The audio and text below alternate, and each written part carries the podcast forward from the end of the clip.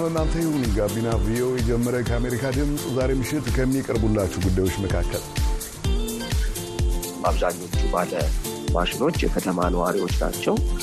አርሶ አደሩ ያለው ገጠር ነው። ሁለቱ የሚገናኙበት መንገድ በጣም የተዘበራረቀ እና ደግሞ በጣም ደብል ያልሆነ አይነት የአገልግሎት አሰጣጥ ነው ያለው። ሄሎ እርፍ የኢትዮጵያ አርሶ አደሮችን ከዘመናዊ የግብርና መሳሪያ አቅራቢዎች ጋር ለማገናኘት ያለመ በወጣቶች የተገነባ አገልግሎት ነው። የአገልግሎቱ መስራች አላዛር ሚካኤል የምሽት እንግዳችን ነው። ቆየት ብለን እናገኘዋለን። ሌሎች ጉዳዮችም የተካተቱበትን መሰናደው ሀብታሙ ስዩም እመራለሁ። ኤልያስ አስማረ ደግሞ የምስልና ድምፅ ቅንብሩን ይከውናል። አብራችሁን አምሹ። ወደ ቀዳሚ መሰናዶ እንሻገር።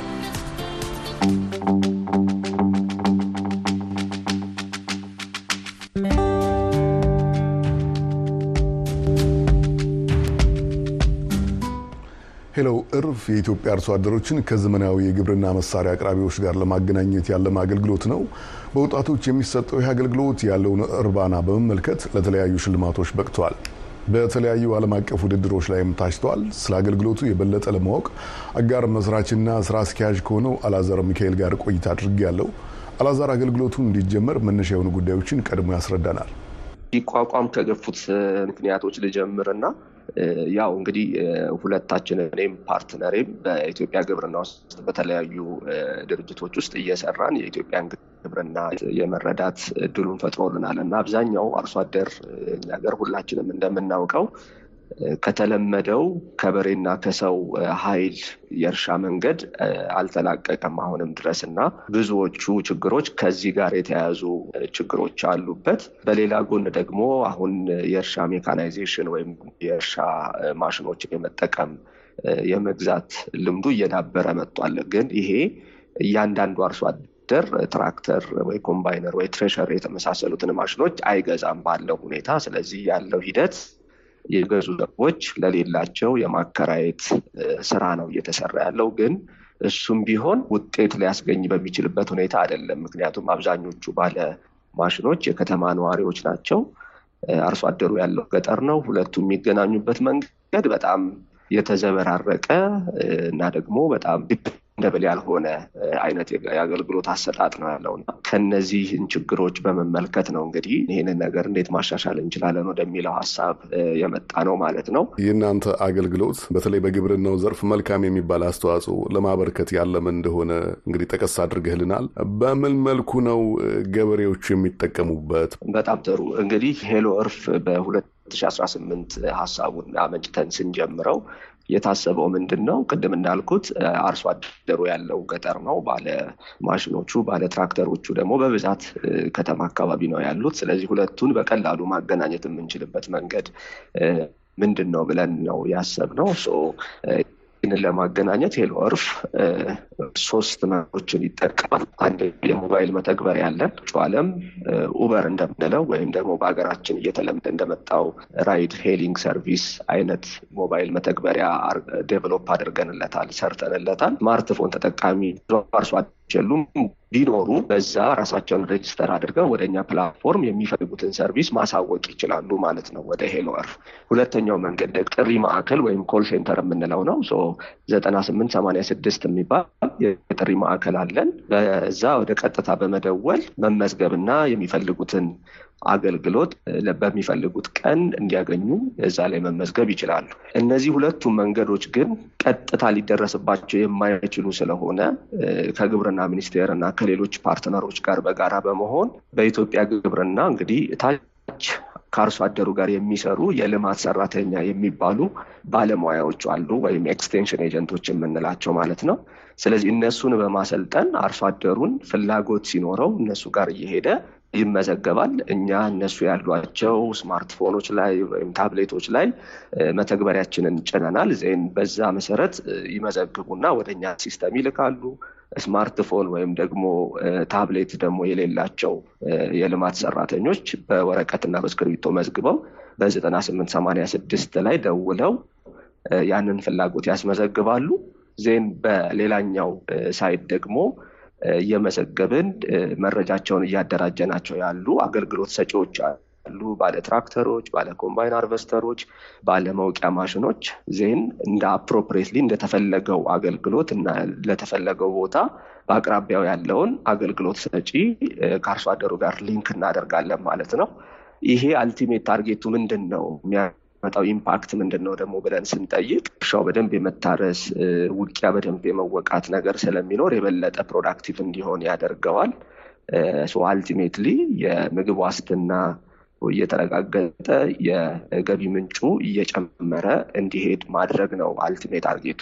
ከተጠቃሚ ገበሬዎች ያገኛችሁት ምላሽ ምን ይመስላል? እንደሚታወቀው ለዓመታት የኢትዮጵያ አርሶ አደሮች በባህላዊ መንገድ ነው ሲያርሱ ምርትም ሲሰበስቡ የቆዩትና ከዘመናዊ ማሽን ባለቤቶች ጋር ባላቸው ግንኙነት ውስጥ ይሄ አገልግሎት በምን መልኩ ጠቀማቸው? ያላቸው ምላሽ ምን ይመስላል? በአጠቃላይ ይህንን አገልግሎት የመተግበሪያውን እና ሌሎች ነገሮችን ዲዛይን በማድረግ በመስራት ወደ ሁለት ዓመት ተኩል አካባቢ ከቆየም በኋላ ባለፈው ዓመት ግንቦት አካባቢ ነው ስራውን የጀመርነው መሬት ላይ ወርደን ያ ወቅት የመሬት ዝግጅት ወቅት ነበረ። አሁን ደግሞ በመኸር ወቅትም እንደዚሁ የውጭ አገልግሎትን እንዲያገኙ ለማድረግ ጥረት አድርገናል። እስካሁን እንግዲህ የሙከራ አገልግሎት ነበር ስንሰጥ የነበረው አንድ ወረዳ ላይ ነበረ ስንሰጥ የነበረው እና እስካሁን ባለው በዚች በትንሿ በስድስት ወሩ ወደ አንድ ሺህ አካባቢ የሚጠጉ አርሶ አደሮችን mechanization አገልግሎት እንዲጠቀሙ access እንዲያደርጉ ማድረግ ችለናል እና በቅርቡ ተመልሰን ሄደን እነሱን interview የማድረግ ስራ እየሰራን ነበረ። ምንድን ነው ያላቸው feedback፣ ምንድን ነው የተሰማቸው ስሜት የሚለው እና በእውነቱ በጣም ከጠበቅነው በላይ ነበረ። የአገልግሎቱ ተቀባይነት almost ይሄ በሚፈለግበት ሰዓት ላይ የመጣ አይነት አገልግሎት እንደሆነ ነው ከአርሶ አደሮቹም ከአርሶ አደሮቹ ጋር ከሚሰሩትም የልማት ሰራተኞች ያገኘነው feedback እና በጣም encourage የሚያደርግ ነገር ነው። እንግዲህ አስፍተን ደግሞ ብዙ ብዙ ቦታዎች ላይ ይሄንን ነገር ለመስራት የሚያስችል አይነት የአርሶ አደር ተቀባይነት ነው ያገኘ ነው። በዚህ አገልግሎት የተለያዩ ሽልማቶችን የተለያዩ እውቅናዎችን እንዳገኛችሁም ሰምተናል። አሁን ደግሞ በአንድ ዓለም አቀፍ የ agritech የውድድር ላይም ተሳታፊ እጩዎች እንደሆናችሁ ሰምተናል። እነዚህ ውድድሮች በእናንተ የስራ ጉዞ ውስጥ ምን አይነት አስተዋጽኦ አላቸው? በምን መልኩ ጠቀሟችሁ? ለወደፊቱ ያላችሁ እቅድና አላማስ ምንድን ነው? ያው እንግዲህ አሁን ምንድን ነው እንደዚህ አይነት ዓለም አቀፍ ውድድሮች ይሄ emerging technologies ወይም ደግሞ እየተጀመሩ ያሉ አዳዲስ ቴክኖሎጂዎችን ለማበረታታት እና ያሉባቸውን ችግሮች በተለይ ከፋይናንስ እና ከ technical ችግሮችን ለመቅረፍ እገዛ የሚያደርጉ ውድድሮች ናቸው። አሁን እየተወዳደርንበት ያለ ነው ወይም የመጨረሻው stage ላይ የደረስንበት ውድድር አሜሪካን ሀገር ያለ Milken Motsepe Foundation የሚባል ያዘጋጀው ነው። እሱ ላይ እንግዲህ በዓለም አቀፍ ውድድር ነው። እዛ ላይ ከአስራ ሶስት ሀገራት ወደ ሀያ አራት የሚሆኑ ከኛ ጋር የሚወዳደሩ ሌሎች agritech company ዎች አሉ። እንግዲህ በእሱ ዘርፍ እየተወዳደርን ነው። ultimately የነዚህ ውድድሮች ጥቅም ለእኛ ምንድን ነው? አገልግሎቱ ከተጀመረ ከመጀመሪያው ቀን ጀምሮ ገንዘብ ማስገኘት የሚችሉ ስራዎች አይደሉ።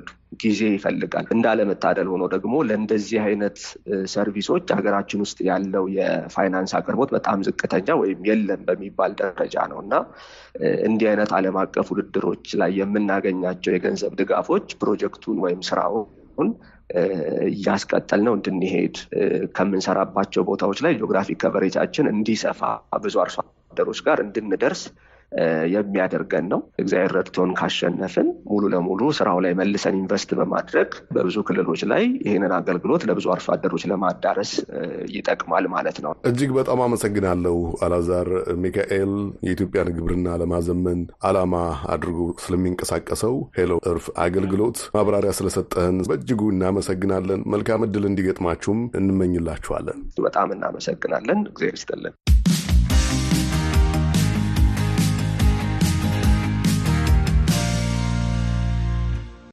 ከአሜሪካ ድምፅ ጋቢና ቪኦኤ ይቀጥላል። አብራችሁን ስላላችሁ በእጅጉ ደስ ብሎናል። ኢትዮጵያ በማህበራዊ የትስስር ገጾች ጨምሮ በኢንተርኔት አማካኝነት የሚፈጸሙ ወንጀሎችን ለመከላከል ከፍትሐ ብሔርና ከወንጀለኛ መቅጫ ሕጉ ድንጋጌዎች በተጨማሪ የጥላቻ ንግግርና ሐሰተኛ መረጃ አዋጅ እንዲሁም የኮምፒውተር ወንጀል አዋጅ የመሳሰሉትን አጽድቃለች። ሆኖም በኢትዮጵያ የማህበራዊ ትስስር ገጾች ምህዳር ውስጥ የሚሰራጩ ሐሰተኛ መረጃዎች የጥላቻ ንግግሮችና ሌሎች ወንጀሎች እየጨመሩ መሄዳቸውን በርካታ ተንታኞች እየተናገሩ ይገኛሉ። ይህም በተመለከተ ስመኝሽ የቆየ ዘለግ ያለ ዳሰሳ አድርጋለች። በማህበራዊ ሚዲያ የሚሰራጩ የሐሰት ዜናዎችና የተሳሳቱ መረጃዎች በኢትዮጵያ ውስጥ ለሚታዩ የተለያዩ የፖለቲካ ውጥረቶች፣ ግጭቶችና የንጹሐን ሰዎች ግድያዎች አስተዋጽኦ አድርገዋል። ከዛም ባለፈ ማህበራዊ ሚዲያው በዜጎች ስነ ልቦናዊ፣ ምጣኔ ሀብታዊና ማህበራዊ መስተጋብሮች ላይ ጉዳት እያስከተሉ ያሉ መረጃዎችን በስፋት ማሰራጨታቸው የሚያሳስብ ደረጃ ላይ መድረሱን ባለሙያዎች ይገልጻሉ። ከቅርብ ጊዜያት ወዲህ በዩቲዩብ ሲሰራጩ የምናያቸው ከግለሰቦች እውቅናና ፈቃድ ውጭ በድብቅ ካሜራ እየተቀረጹ የሚተላለፉ የሰዎችን ገመና ያለ ፈቃድ አደባባይ የሚያወጡ ቀደም ሲል ከቤተሰብ ከጓደኛ ወይም ከሽማግሌዎች ሳያልፍ በእርቅ ለመፍታት ጥረት ይደረግባቸው የነበሩ የባልና የሚስት ጉዳዮች በሚያዋርድ መልኩ ለአደባባይ እንዲውሉና ቤተሰብ እንዲበተን የሚያበረታቱ ቪዲዮዎች ለምሳሌ የሚጠቀሱ ናቸው። ይሁንና ዩቲዩብን ጨምሮ በፌስቡክ፣ በቴሌግራም፣ በትዊተር፣ በቲክቶክ እና በሌሎች የማህበራዊ ሚዲያዎች እንዲሁም የበይነ መረብ ገጾች የሚሰራጩ ሀሰተኛ መረጃዎችንና የጥላቻ ንግግሮችን ጨምሮ ማናቸውም ከስነ ምግባር ያፈነገጡ የእምነት ነጻነትን የሚጻረሩና የግለሰቦችን መብት የሚጋፉ መረጃዎች ወንጀል መሆናቸውን የሕግ ባለሙያዎች ይገልጻሉ። አቶ ሰለሞን ጎሹ የሕግና የኮሚኒኬሽን ባለሙያ ሲሆኑ በተለይ በኢንተርኔት አማካኝነት የሚፈጸሙ ወንጀሎችን ለመከላከል የወጡ አዋጆችን በማርቀቅ ሂደት ውስጥ ተሳትፈዋል። ወንጀል ናቸው። ይሄንን የግል ያለመነካት መብትን መንካት ህገ መንግስቱ በአንቀጽ ሀያ ስድስት የሚያስቀምጠው በጣም ጠንካራ protection ነው። ለህዝብ ጥቅም ተብሎ ይህንን ማድረግ የሚያስከትለው በጣም ጠንካራ የሆነ የህዝብ ጥቅም justify ካልተደረገ በስተቀር የ privacy right ኦችን ወይም ያለመነካት የግለሰቦችን መብታቸውን የሚነኩ ነገሮችን በግለሰብ ደረጃም በሚዲያ አማካኝነትም ሊሰራጭ እንደማይገባ የሚደነግጉ ወይም ያንን የተላለፈ የሚያስከትላቸው ቅጣቶችን የሚደነግጉ ህግጋቶች ኢትዮጵያ በአግባቡ አላት። አቶ ሰለሞን እንደሚሉት ኢትዮጵያ በበይነ መረብ የሚፈጸሙ ወንጀሎችን በህግ ተጠያቂ የሚያደርጉ የፍትሐ ብሔርና ወንጀለኛ መቅጫ ህጉን ጨምሮ የተለያዩ የህግ ማዕቀፎች አሏት። ነገር ግን ህጎቹ በየቦታው የተሰባጠሩ መሆናቸውና ህብረተሰቡም ስለ ህጎቹ በቂ መረጃ ለማግኘቱ ለአፈጻጸም አስቸጋሪ አድርጓቸዋል። ለምሳሌ ከግለኝነት ወይም ካለመነካት መብት ጋር የተገናኙ ወንጀሎች በወንጀለኛ መቅጫ ህጉ ሊጠየቁ ይችላሉ። ከዛ በተጨማሪ ግን በማህበራዊ ሚዲያ አማካኝነት የሚፈጸሙ ወንጀሎችን ለመከላከል ከወጡ ህጎች አንዱ የመገናኛ ብዙሃን አዋጅ መሆኑን አቶ ሰለሞን ያስረዳሉ። የመገናኛ ብዙኃን አዋጅ በግልጽ አንድ መገናኛ ብዙኃን ለምሳሌ በኢንተርኔት አማካኝነት አገልግሎት የሚሰጥ የመገናኛ ብዙኃን ሶስት ነገሮችን ሊያሟላ ይገባል። አንደኛ ህጋዊ ድርጅት ሊኖረው ይገባል። ሁለተኛ እነዛን ስራዎች እነዛን editorial ውሳኔ የሚሰጥበት መዋቅር ወይም structure ሊኖረው ይገባል።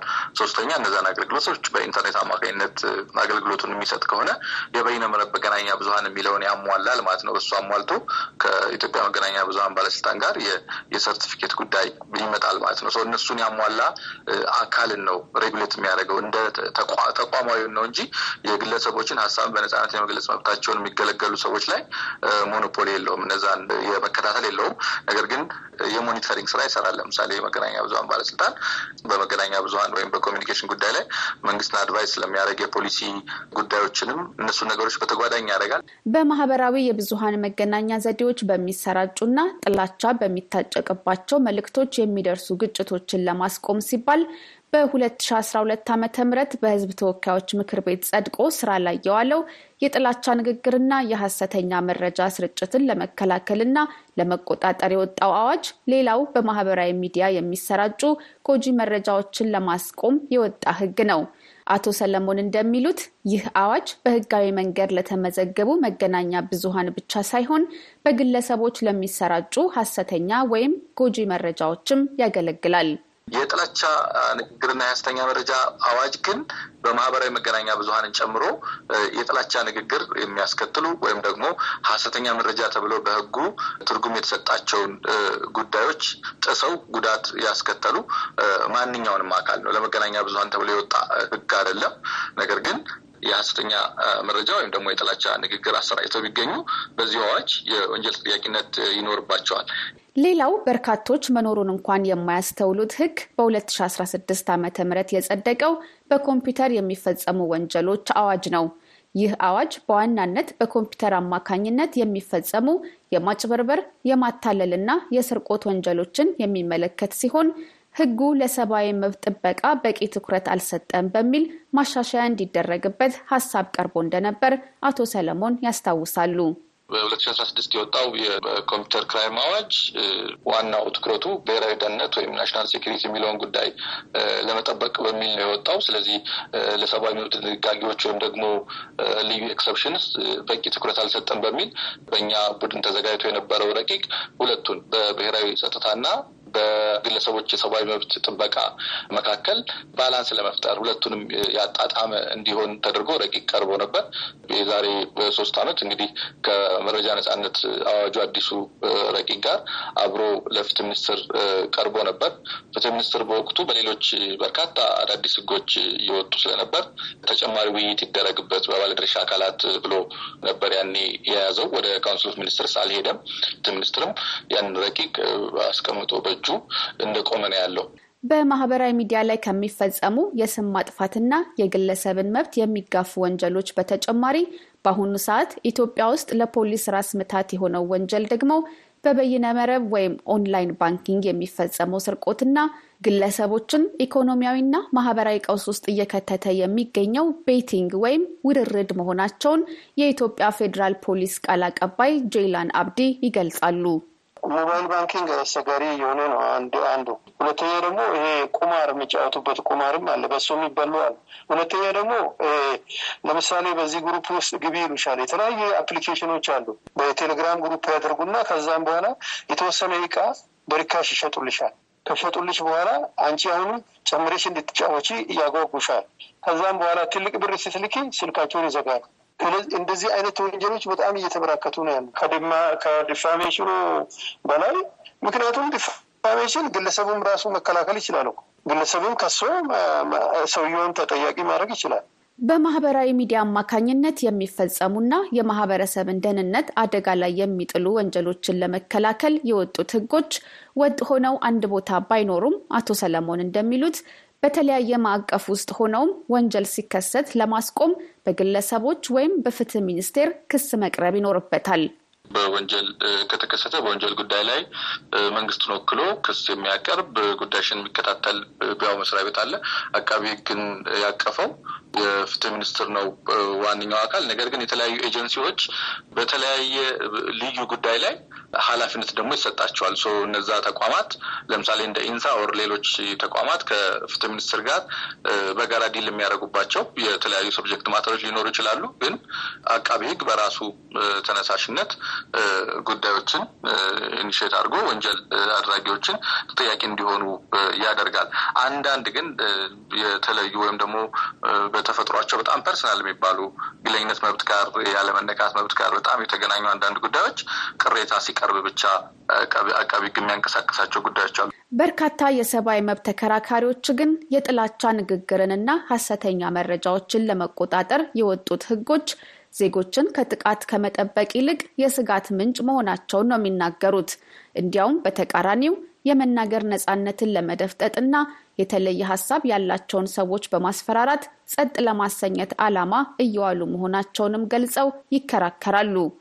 በማህበረሰብ ውስጥ በማንኛውም መንገድ ወንጀል ሲፈጸም የመከታተልና ለህግ የማቅረብ ኃላፊነት የተጣለበትን ፖሊስ እየፈተኑ ካሉ ወንጀሎች መካከል አንዱ በቴክኖሎጂ በመታገዝ የሚፈጸሙ ወንጀሎች መሆናቸውን ፖሊስ ያምንበታል። በመሆኑም ፖሊሶች እነዚህን ወንጀሎች ለመከላከል ስልጠና እየተሰጣቸው መሆኑን አቶ ጄላን ይገልጻሉ።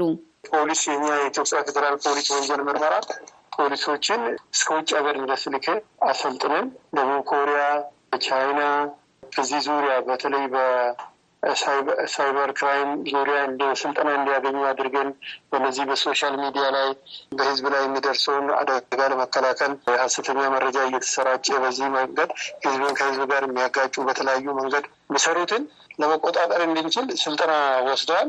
ስለዚህ በዛ መሰረት ፖሊስ እየያዘ መረጃ ወንጀሉን እያጣራባቸው ያሉ ሰዎች፣ ግለሰቦች አሉ። በዚህ ዙሪያ ማለት ነው። በዚህ መሰረት ይሰራል ማለት ነው። ያም ሆኖ ግን ህብረተሰቡ በማህበራዊ ሚዲያ የሚፈጸሙ ወንጀሎች ወንጀል መሆናቸውን አውቆና ያንን ለመከላከል የወጡ ህጎች እንዳሉ ተረድቶ ክሶችን ወደ ፖሊስ የማቅረቡ ልምድ አለ ወይ ስንል ላቀረብንላቸው ጥያቄ አቶ ጄላንድ ሲመልሱ ህብረተሰቡ እንግዲህ ጉዳት የደረሰበት ሰው ይከሳል። ለምሳሌ ሳያቅ አንድ ሰው እንደዚህ አይነት ቀረጻ የተካሄደበት ትዳር የፈረሰበት ወይም ትዳሩ ጉዳት ላይ የወደቀበት ሰው ካለ በኢንዲቪዥዋሊም ማመልከት የሚችልበት ወንጀል አለና ስለዚህ በግለሰብ ደረጃም አመልክቶ እነዛን ሰዎች ተጠያቂ ማድረግ ይችላል። እንግዲህ የወጡ ህጎች በሙሉ ህዝብ ያውቃቸዋል ተብሎ ነው የሚገመተው እና በየጊዜው ደግሞ expert ኦች እያስተማሩ ነው ያሉት። ምክንያቱም የኢትዮጵያ ህግ በተለያየ ቦታ ተበታትኖ የሚገኝበት ሁኔታ ስላለ ህብረተሰቡ ያንን ሁሉ ያውቃል ብለን ከገመትንም አስቸጋሪ ስለሆነ በየጊዜው ግን የህግ እውቀት ህብረተሰቡ እንዲኖረው በሬዲዮ በቴሌቪዥን እያስተማርን ነው ያለን። በማህበራዊ ሚዲያ ተፈጽመው ወደ ህግ የተወሰዱ ጉዳዮች አልፎ አልፎ ይሰማሉ። ለምሳሌ በቅርቡ ልጅ ያሬድ በሚል ስያሜ የሚታወቀው ኮሜዲያን ያሬድ ዘላለም በኮምፒውተር የሚፈጸም ወንጀል ድንጋጌን በመተላለፍ የቤተ ክርስቲያንንና የሰዎችን ክብርና ስም በማጉደፍ እንዲሁም የጥላቻ ንግግርን በማሰራጨት ክስ ተመስርቶበት ነበር። ሆኖም አቶ ሰለሞን እንደሚሉት አብዛኞቹ በስም ማጥፋትና በመሳሰሉት ወንጀሎች ክስ ተመስርቶባቸው ወደ ህግ የሚወሰዱ ወንጀሎች በእርቅ እንዲጠናቀቁ እንደሚደረጉ ይገልጻሉ። አንዳንድ ያስተዋልኳቸው በማህበራዊ መገናኛ ብዙኃን ላይ ለምሳሌ ወደ ፍርድ ቤት ለማስኬድ ጠበቃ ቀጥረው ይህንን ጉዳይ ሲጀምሩ በእርቅ የተደመደሙ የነበሩ content ኦችን delete ለማድረግ ግለሰቦች ተስማሙ የሚሉ አንዳንድ ዘገባዎችንም አይተናል። እሱ ላይ ያለውን clarity ማስተማሩ ጎን ለጎን መምጣት አለበት። ያንን የማስተማር ስራ ግን ሌሎቹን እንዲማሩ deterrence effect እንዲኖረው ሌሎቹንም ላይ እንዲህ አይነት ተጠያቂነት ይኖርብኛል ብለው እንዲታቀቡ ለማድረግ በመንግስት አንዳንድ በጣም ከበድ ያለ ጉዳት ያደረሱ እንዲህ አይነት ጥሰቶችን በቀጥታ በማምጣት የማስተማር ሂደት አንድ ማድረግ አለበት ብዬ ነው አድቫይዝ ማድረገው። ማህበረሰቡም ሆነ የህግ አስፈጻሚዎች በኮምፒውተር አማካኝነት የሚፈጸሙ ወንጀሎችን አውቀው ራሳቸውንም ሆነ ማህበረሰቡን ከአደጋ እንዲጠብቁ ግንዛቤ የማስጨበጥ ስራዎች በስፋት መሰራት እንዳለባቸው አቶ ሰለሞን ይመክራሉ። የሀሰተኛ መረጃና የጥላቻ ንግግሩን ህጉ ሲወጣ በርግስ በኩል ፖሊሶችን፣ አቃቤ ህጎችን፣ ዳኞችን ለዛ የማዘጋጀት ባሉት ጉዳዮች ላይ ምክክር የማድረግ ነገር ተጀምሮ በነበረበት ጥሩ አጋጣሚ ነው ይሄ conflict ኡ የመጣው። conflict ኡ ከመጣ በኋላ የመንግስትን priority የእነዚህን ተቋማት ቅድሚያ የሚሰጡበትን ነገር ስለቀየረ እንዳልኩሽ ባለፉት ሁለት ዓመታት በዚህ ረገድ የተሰሩ ስራዎች በጣም እዚህ ግባ የሚባሉ አይደሉም። የተነሱም ጉዳዮች በትክክል ለፍርድ ቤት ቀርበው እልባት ያገኙ ጉዳዮች ብዙ አይደሉም። የቴክኖሎጂው በየጊዜው ተለዋዋጭነት ወንጀሎችንም እንዲራቀቁ እያገዘ መሆኑን የሚገልጹት አቶ ጄላይንም ፖሊስም በቴክኖሎጂው ታግዞ ህብረተሰቡን በተሻለ መልኩ ለመጠበቅ ጥረት እያደረገ መሆኑን በምሳሌ ያስረዳሉ። አሁን እያንዳንዱ ህብረተሰብ በፍጥነት ወዲያውኑ ለፖሊስ ማመልከት የሚችል የ citizen engagement የሚባል application አሁን በቅርብ ጊዜ በጉግል ፕሌይ ስቶር ላይ ተግባራዊ ሆነው ህብረተሰቡ ከፖሊስ ጋር በደቂቃ እየተገናኘ የሚፈጠረው ወንጀል ሁሉ የሚያሳውቅበት መንገድ እየተፈጠረ ስለሆነ በጣም እየዘመነ ነው ያለው ማለት ነው ኢትዮጵያ ፌዴራል ፖሊስ። ኢትዮጵያ ማህበራዊ ሚዲያን ጨምሮ በበይነ መረብ አማካኝነት የሚፈጸሙ ወንጀሎችን ለመከላከል የቆዩና አዲስ የጸደቁ ህጎች ቢኖሯትም የጥላቻ ንግግርና ጉዳት አድራሽ ሀሰተኛ መረጃዎችን መቆጣጠር ግን እስካሁን አለመቻሏን ባለሙያዎች ይስማሙበታል። ግለሰቦች መብታቸው ሲነካ ወደ ህግ እንዲመጡ የሚያበረታቱ ትምህርቶችና አስተማሪ የሆኑ የህግ ቅጣቶች ሊኖሩ እንደሚገባም መክረዋል። ለአሜሪካ ድምፅ ዘገባ ስመኝሽ የቆየ ዋሽንግተን ዲሲ።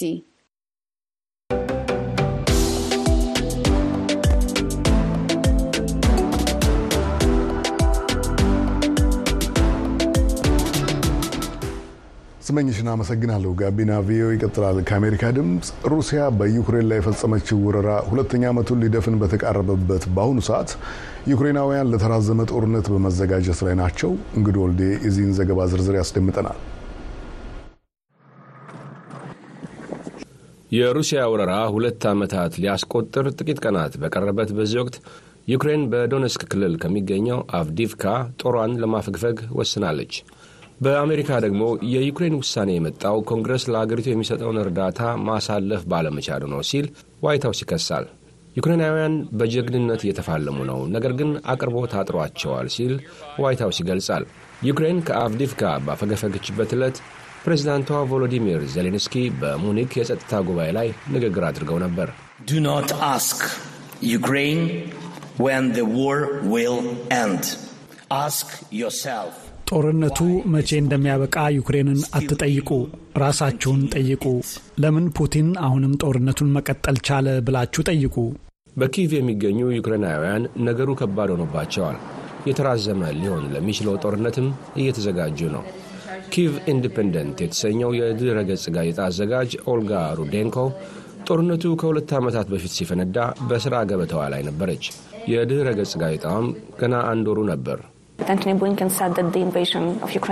አንቶኒ ብሊንከን የሩሲያ ወረራ ከንጋት በፊት ይጀምራል ብለው ተናገሩ።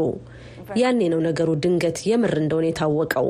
የሩሲያው ፕሬዝደንት ቭላዲሚር ፑቲን በወረራው ዋዜማ ንግግራቸውን ሲቋጩ ኦልጋ ለሥራ ዝግጁ ነበረች።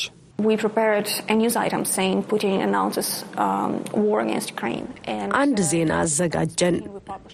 ፑቲን በዩክሬን ላይ ጦርነት አውጀዋል የሚል ልክ ንግግሩን እንዳቆመ አተምነው። በዛው ሰዓት አካባቢ ፍንዳታዎች መስማት ጀመርን። የድረ ገጹ ጋዜጣ ለሁለት ዓመታት በተከታታይ ጦርነቱን በመሸፈኑ ኪቭ ኢንዲፔንደንት በዩክሬን በመሬት ላይ ስላለው ሁኔታ በእንግሊዝኛ ቋንቋ የሚዘግብ ዋና የመረጃ ምንጭ ሆኗል። ዓላማውም ዩክሬናውያን ለምን እየተፋለሙ እንደሆነ ዓለም እንዲረዳ ማድረግ ነው። ኦልጋ ትቀጥላለች።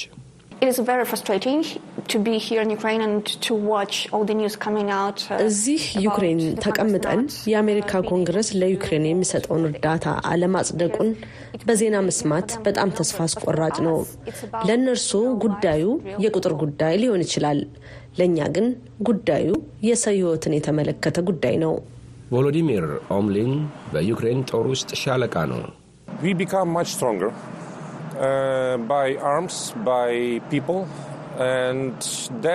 ሰራዊታችን በሰው ኃይል ተጠናከረ። በእርግጥም የሚያስደስት ጉዞ አልነበረም። ጦርነቱ በሁለት ወይም ሶስት ሳምንታት ወይም ወዲያውኑ የሚጠናቀቅ አልነበረም። ጊዜ ይወስዳል። ነገር ግን ሞራላችን ከፍ ያለ ነበር። ቁርጠኝነት ከሌለ ድል አይገኝም። በእኛ በኩል ቁርጠኝነታችን ጠንካራ ነበር። በኪቭ ነዋሪዎች ጦርነቱ እንዲያከትም ተስፋ ያደርጋሉ። ዳንኤል የቬኔስት ነዋሪ ነው። አባትና እናቴን ማየት እሻለሁ። ውጭ አገር ነው ያሉት። እዚህ ያለሁት ወደ እነርሱ መሄድ ስለማልችል ነው። ሌላው የከተማዋ ነዋሪ ኦለክሲ የሚያክለው አለ። በየቀኑ በየሌሊቱ ፍራቻ ላይ ነን። በአገራችን ሰላም እንዲኖር እንፈልጋለን። ፑቲንን አስቁመን ግዛታችንን ማስመለስ እንፈልጋለን። ካተሪና ደግሞ የዓለም አቀፉን ማኅበረሰብ እገዛ አስፈላጊነት አጽንኦት ትሰጣለች።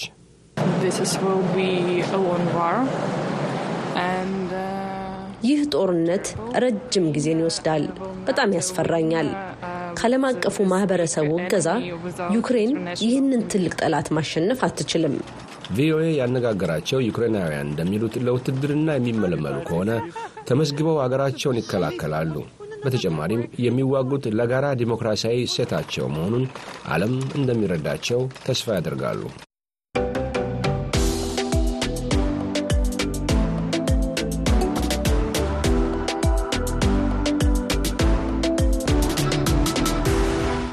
አድማጮቻችን እንዲሁም ተመልካቾቻችን እስካሁን ድረስ አብራችሁን ስላመሻችሁ በእጅጉ እናመሰግናለን። ዛሬ ቀደም ብለው የተላለፉትንም ጨምሮ ሌሎች መረጃዎችን ለማግኘት ኦፊሴላዊ ድረገጻችንን amharic dot voa news dot com ን መጎብኘት አትዘንጉ። ያስተናገድኳችሁ የሚያመሸውት ሀብታሙ ስዩም ነኝ። ኤልያስ አስማረ በቅንብሩ አብረን ቆይተዋል። መልካም ምሽት ይሁንላችሁ። የነገ ሰው ይበለን።